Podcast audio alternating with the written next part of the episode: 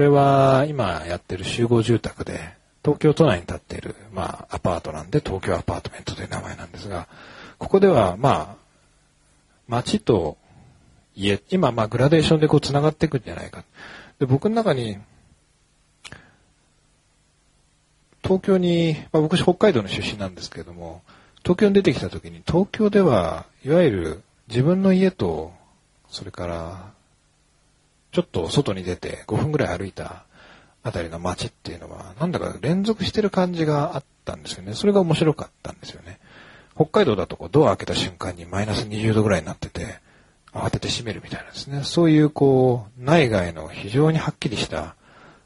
こうコントラストがあるわけですけども東京の場合は開けてもぬるくてですね、しかも道も狭くてくにゃくにゃしてるので、どっかに放り出された感じがあんまりない。2階建てぐらいの家、こう囲まれてるようなですね。で、それ結構快適だなと思って、面白いなっていう思、ずっとまあ思っていて、で、それって何なんだろうって言った時に、家っていうのと街っていうのが、何か身体的に連続感を持っている。で、それは不思議だなと思っていたので、この東京都内で集合住宅を作りません、作ってくれませんかっていう話をいただいたときに、なんかその感覚を、こう、自分なりの東京感みたいなものを建築にしたいなと思ったんですね。それで、まあこういうものになってしまったんですけども、こう、まあ、東京らしいものにしたいなと。だけども、東京に、そういえばこんなものって東京にないよね。ないけど、東京らしいよねっていうものにしたかったんですね。で、たまたままあ、こういうものを思いついて、で、あの階段がいっぱいついてますよね。で、たまに屋根の上をこう歩くようになってるんですけども、それって面白そうだなと思って、あの、東京のこう、路地を自由に動いていく感覚っていうのが、人の裏庭みたいなとことかもちょっと歩いちゃったりするときあるじゃないですか。ああいう感覚もすごい僕は好きだったんですけども、それが屋根とかを歩くことによって、こう違った形で建築化できそうだなとかですね。あとは、これは、一個一個の家が一個一個の、いわゆる住居ユニットではなくて、三つぐらいがこう、ペアになってる、あの、くっついて使うようになってるんですね。なので、たまにこう外に出て自分の家の上にある小屋みたいなところに入っていったりとかっていうですね、中がずっと繋がってるだけじゃなくて、ちょっと外の風景がパッと見えちゃったり、えー、なんだりっていう、中と外のこう入れ替わりみたいなものが、こんな形で実現できるんじゃないかなというふうに考えました。まあ、発想は至って単純で、家の形のものを積み上げていくと、面白そうだなと。で、さらに立体都市のようになってくると、まあ、結構インパクトあるだろうなと思ってですね。まあ、最初はのノリで作ってました。で、だんだんだんだん、こう、真面目にやらざるを得なくなってきてですね。で、今、真面目に工事しているというところですね。えー、在来木造です。なので、非常に、こんな感じで、今はもうトップまで構造が上がっていてですね。非常に部材が多くてですね、大変なんですね。こんな感じで、やたらと材木が入っている。で、これはフォトショップです。まだできてないです。ただ、あの、ちょっと見えてますけども、こういうところにですね、柱とかブレースとかがバンバン出てきちゃうんですね。で、窓をそういうのを避けて開けることがどうしてもできなくって、まあ構造上入ってくるものなんで、もう逆に中に何があろうが、窓を開けたいところに開けるってことにしたので、窓に全部ああいうブレースがバンバン出てきてます。で、それを、まあ、さらに今、銅箔でくるんでですね、あえてこう、なんか表現して、えー、目立つようにして、え、います。なので、不思議な木の骨組みに、ペラッとした外装がついて、強引に窓が開いてるような不思議なものが出来上がる予定。2月ぐらいにはできるんじゃないかなと言っていて、賃貸住宅なので、あの、興味のある方は住んでみてください。まあ、結構最初は楽しいんじゃないかなと思うんですよね。どのくらいの期間楽しいかっていうのは、うん、まあちょっとわかんないですけどね。えー、っと、ちょっと待ってくださいね。急ぎ足で。これはあの、伊藤さんとご一緒させてもらったスミカプロジェクトってやって、えー、まあ、東京ガスさんが、モデルルームというと変なんですけども、未来の住まいの、モデルを実際に建てちゃおうと。で、プロモーションに伊藤ガスさんが使って、その後売りましょうというような話ですね。で、これ一件が、そのまま、あ家です。一軒の家ですね。で、ここでは、まあさっきは街と家っていうのは連続してるんじゃないかって。だけども、もっとこう森みたいなものもね、自然のものも、住宅の周りに広がっているいろんな要素っていうのは全部こう、取りまとめて、住環境みたいなものを作ってしまったら、それがやっぱり家なんじゃないかなと。家っていう一個の物体とか建物っていう一個の物体を作るんじゃなくて、家とそれを取り巻く様々な状況、人間がこう歩いたりなんだりしながら生活の中でこう取り込んでってる様々な状況を、まあ、そのまま、あ一塊にしちゃおうと。だから、この小さな箱は本当に小さいんですけども、部屋なんですけども、それが積み上がることによって、囲まれた内部空間ができ、囲まれた外部空間ができ、さらにテラスができ、なんだりっていうふうにですね、外部と内部が同時にこう組み上がっていくようなものになってます。で、小さい箱は本当2メートル2メートルぐらいの恐ろしく小さな箱なんですが、必ず一方にガラスで開口が開いてるので、そうするとこのぼんやり囲まれた庭みたいなですね、場所にポーンと開いてるので、守られた外部に対して小さな箱が開いてるという不思議なものになってます。で、これとあのさっきの3つの箱が入れ子になったやつっていうのは、まあ、兄弟みたいなところがあって、あの大きな箱が囲っている自分の家なんだけども、かすかに守られている、こう、領域感っていうんでしょうかね。家の物体そのものではないんだけど、その家エリアをなんとなく囲っている領域感みたいなもの。で、こいつの場合は、一個一個、ああいう大きな囲いはないんだけども、一個一個の箱と木が、こう、集積することで、ぼんやりある領域感みたいなもの作り出している。で、その中に、えー、様々な場所が用意されている。そういう家の周りに広がるかすかな領域感みたいなものをまず作ってあげるっていうのが、非常に似てるなと思ってます。で、プランはちょっともう複雑すぎて、あまり、ここで説明してもよくわからないんですが、実際にこうして出来上がりました。まあ、この隣の人と比べると箱がね、すごいちっちゃいのがわかると思います。で、木が茂ってくるとこんな風になってくる。上から見るとこうなっていて、えー、まあいろんな階段とかがあって、中と外が出入りできるようになってるので、中から外に行って上に上がって、またそこから中に入ってきて、こうしてこうしてみたいなですね。えー、この小さな箱から箱へと動き回るルートを含めると、家の体験っていうのはものすごくこう、なんですか、無限ループのように広がっていく不思議な家です。で、こんな感じで、囲まれた外部空間。から空中に浮いた外部ボックスみたいなものもあります。これは、あいと真ん中伊藤さんいますけれども、えー、この夏に、えー、合宿をした時ですね、えー、模様ですね。で、この中庭でなんとなくこんな感じでですね、楽しく使っている。これ西澤平さんですね。えー、僕と平さんは若造組なので、食事の用意をさせられてると。で、こうやって、えー、楽しく食べてます。ちなみに、伊藤さんの横で不機嫌そうな顔をされてる方がクライアントですね。あの、別に不機嫌じゃなくて、多分、ね、寝てたのか、あ何かなんですが、あの、クライアントさんもすごく、実際はちゃんと満足してくれて、えー、おります。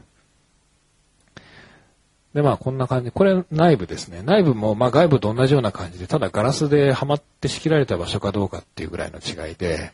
えー、内部になってます。内部を上から見るとこんな感じで。で、一応、あの机の上、向こうにあるボリュームがトイレで、手前このはしごがある部分がベッドルームで、その右にキッチンがあって、まあ最低限の生活はここでなんとかできるようになってるんですね。だけどもそこからさらにこう冒険に出ようとすると、外の箱、外に出て違う箱に遊びに行ったりすることができます。あの椅子が置いてあるところは外部なんですが、箱状になっている。空中洞窟と呼んでました。で、紅葉になると葉が変わっていって、まあ、こんな感じで山を登っていくような感じですね。で、あと5分しかないんですけども、ちょっとですね、えー、最近できた住宅をご紹介します。これは、都内の住宅地、本当に割と敷地が小さい住宅地に立っていて、で、どうしても敷地がそれほど大きくないと、上方向にですね、進まなきゃいけなくなってくるときに、どんな、それってどんなことなんだろうって考えたんですね。で、立体的に人間が住むっていうのがどういう風だと面白いのかなと思って、こういう大きな木の中に人間が住んでる状況を考えてみたらどうだろうか。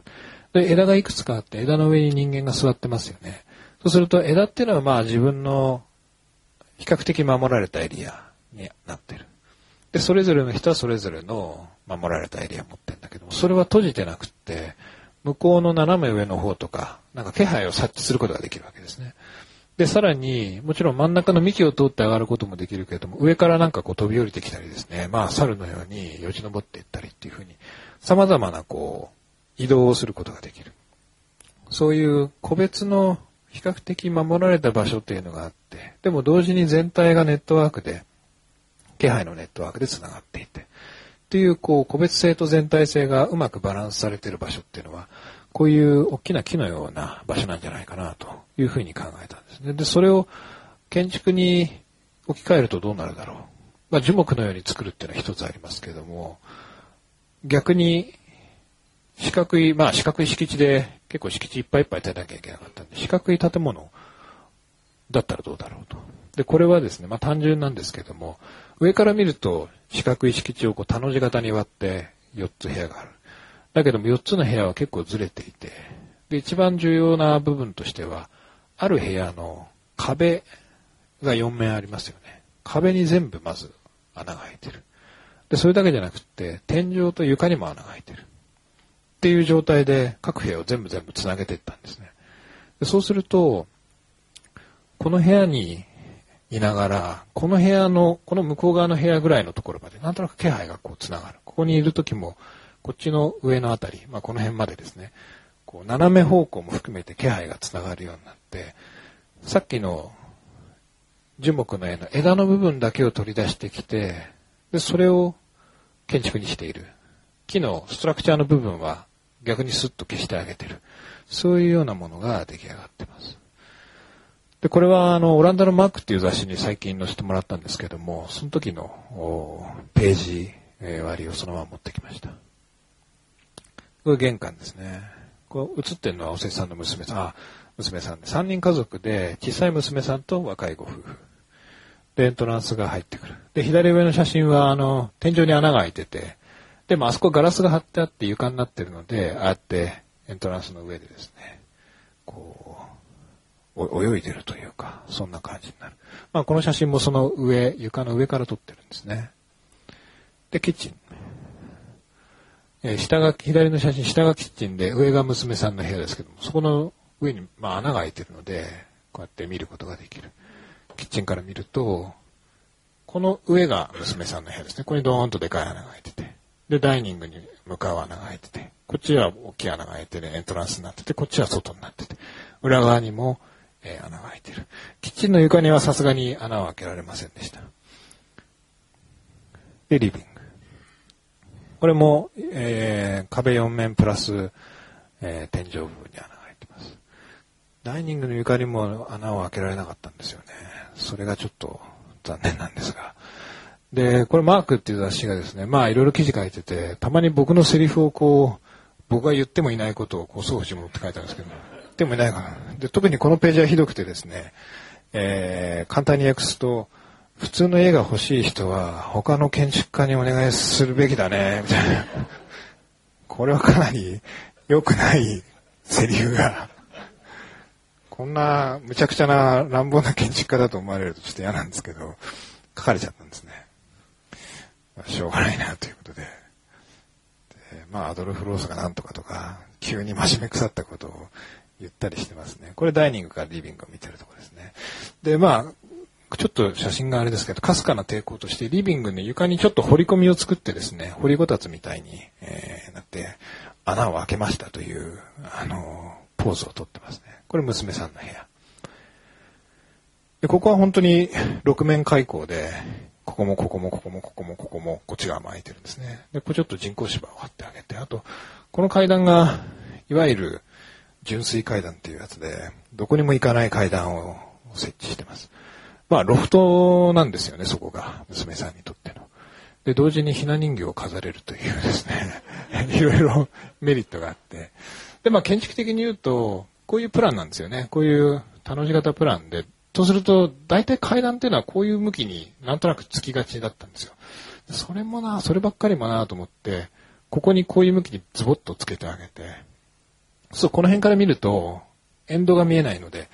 なんか家の外に向かってなんか行ける場所があるのかなっていう、不思議なこう空間の広がりが出てるわけですね。で、これお風呂。お風呂も穴を開けてそこに水を溜めているような形で作ってます。泳いじゃってるというですね。で、上にも開いている。これはテラスですね。ルーフテラスですね。ダイニングから見上げると、ルーフテラスがあって、さらにその上にも穴が開いてると。ださっきのハウスへの穴がこうレイヤーで繋がって、あ、あの、箱が3つあるやつなんですね。穴が繋がっていくやつにちょっと近いものがあります。で、最後テラスに上がると、こうなっていく。まあ、写真を、こんな感じですね。これがあの、ガラスの床がついてるところで、この下がエントランスになります。エントランスから見上げたとこですね。この子が、さっきから主演している娘さんですね。非常にナイスキャラで、泳いでます。で、こうやって楽しくやってる。まあ実際は相当危ないんですけども、ここは。あの、なんとかなってますね。で、本当はですね、あと二つなんか謎のプロジェクト持ってきたんですけども、どうしよう。ちょっとざ、ささっとね。これは、今 GA ギャラリーっていうギャラリーで展示させてもらってて、明日実はスタジオトークっていう、あの、ギャラリーで喋るイベントでも喋るんですけども、オスローでコンペに出してあっさり負けた美術館のプロジェクトですね。で、最近、まあ都市的なことにちょっと興味があって、都市的というか、さっき東京で建築と街っていうのがなんか身体的に連続してるんじゃないかっていう話をしましたけれども、最近こう海外にいろいろレクチャーに呼んでいただいたりして、海外の都市を歩いてると、ヨーロッパの都市では建築っていうのが都市に立ってるっていう感じじゃないんですよね。建築っていうのは都市という有機物を構成する一つの臓器みたいなところがあって、こう都市がなんて言うんでしょうね。うん、そういうなんか連連続性があるんです。僕がさっき言った身体的な連続性とはちょっと違う、こう、ある連続感があって、都市のインフラとして建築も立ち上がってるというか。で、ロッテルダムに行った時には本当にこう、これは人間が住むために作られた巨大なマシーンだな、みたいな感じで都市と建築がそのままゴーンとあるみたいなですね。そんな不思議な感銘を受けて、で、なんかそういう大きなスケール、今までちっちゃいじゃないですか、建物が。大きなスケールのものやった時に自分はどういうことを考えるんだろうっていうの興味が出てきたんですよね。で、最近こういう都市的なコンペなんかも結構出してるんですけども、で、どうも自分はなんか山みたいなものが好きだってことが最近 分かってきました。で、これもちょっと山みたいになってますよね。まだまだ建築っぽいですけれども。で、これ出したパネルで、オスローの本当街中で海、海際の結構いい場所に立っていて、その辺の都市の人の動きなんかをまあいろいろ考えながら作ってたんですけれども、あの、すごく単純には、普通はこう、街があった時にボンと建物を作るわけですね。でも、そうじゃなくて街がこう、隆起して、街自体も連続してるんだけども、その中に建築的プログラムがぬるぬるぬるっと入ってくるようなですね、そんな作りにならないかなと。で、実際は、まあこういうふうにですね、都市がちょっと山のように隆起して、その上はパブリックスペースになっていて、で、必要なミュージアム機能がその中に入ってくるようなものを提案しました。まあ、断面的にはこうなっていて、この上は全部パブリックなんですね。で、展示室が下にあって、ライブラリーがあって、なぜか収蔵庫が全部上に乗っかってて、で、その山の上に行くとカフェとかなんとかっていう、えー、機能がある。で、それを全部こうガラスの、えー、ぬめっとしたスクリーンで覆ってます。ただ、まあこれさっき言ったことですけども、下のあの、プロジェクト見させていただいて、なんかこんな絵をいくら描いてて、もうダメなんじゃないかみたいなことを、ちょっと思いましたけども、まあ実際もしやることになったらぜひ、あの、サポートしていただきたいなと、あの、思います。で、こんな感じでですね、えー、結構規模がでかい、何しろオスローのナショナル、ノルウェーのナショナルミュージアムですから、ものすごいでかい規模なんですが、えー、まあ、とにかく数をこなして、だんだんだんだんこう身体的にこのぐらいのスケールのことを考えられるようにしようっていうですね、そういう、まあ、あ朝練みたいなもんですかね。よ くわからないけど。とにかく毎日毎日、朝5時からやるみたいな。なんかそんなノリです。で、夜になると、こう、とこう、そびえ立つと。で、実は、あのー、まあ、イナックスさんの場所、今回お借りしてますけども、イナックスさんから出させてもらって、伊藤さんと、あと、平田明久さんと、佐藤淳さんと一緒に、これも都市プロジェクトをですね、やったんですね。で、これ1年ぐらいかけて、こう、伊藤さんとかとミーティングを繰り返しながらやってたんだけど、これも結局最後山みたいなものになっちゃったんですよね。で、こういう、まあこれはコンセプト模型ですけども、なんか山のように盛り上がった都市ですね、を、になってきました。これは場所は青山病院跡っていう伊藤さんの事務所のすぐそばの国連大学、渋谷の国連大学のすぐ裏の土地が今空き地になってるんですけども、そこに今までない再開発をやろうみたいなことですね、伊藤さんが、えー、言い出しまして、で、伊藤さんとかといろいろ話してる中で、こう、東京の街って坂がいっぱいあって、上がったり下がったりって僕ら普通にやってるじゃないですか。でも建物に入った瞬間に、こう、フラットなフロアだけで、上下移動は、まあ、エスカレーターかエレベーターみたいなのも、じゃなくてもいいんじゃないのっていうようなことを伊藤さんがポロって言ってたんですよね。で、確かにそうだなと思って、建物があった時にその表面にこうなんか、よじ登っていけたら楽しいんじゃないかっていうことを考えて、で、まあ最終的にはでも段差が今ねできちゃってるんですけども、最初はもっとこう、砂糖の山にアリが群がるように人間が高層ビルに群がったらすごい面白いんじゃないかなと思って、えー、やっていたんですね。で、これ実は中に、まあ砂糖の山で中が全部詰まってたらこれ大変なんですけど、中は中でこうボイドが空いててですね、後から出てくるんですけども、地下の方まで、えー、繋がっていく、なんかわけのわからん大ボイドみたいなのがあるんですね。でそこにこう滝が流れてたりして、最後の方はもうよくわからないノリでどんどん作っていったと。で、いろいろこういうなんか、あのー、今までの建築に対して、この山がどういう意味があるのか、みたいなことをダイアグラムで。で、まあ、大きい山なんだけども、小さいひだひだの場所でこうできてて、で、自然と人口の間というかですね。で、さっき言ったように建築と都市っていうのがもっと混ざり合うようなものを作りたいなと。あるいはこう山肌に、さっき洞窟って話をしましたけど、それがむちゃむちゃたくさん集まると、なんか山っぽくなるんじゃないかとかですね。いろんなことを考えながらやってました。まあ渋谷の真ん中にこんなものができたらいいよね、みたいな、これプランですね。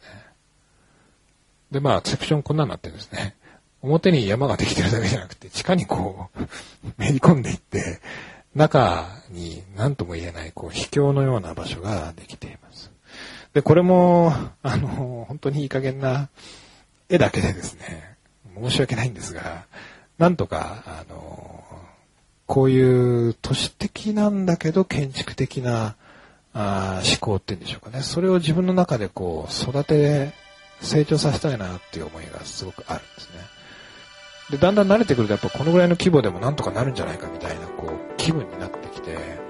そうすると本当になんとかなっちゃったりするのではないかと考えてまして、だから小さいスケールももちろんこう僕らはやり続けると思うんですけども、それと大きなスケールっていうのをこう考えながらですね、やっていきたいなと思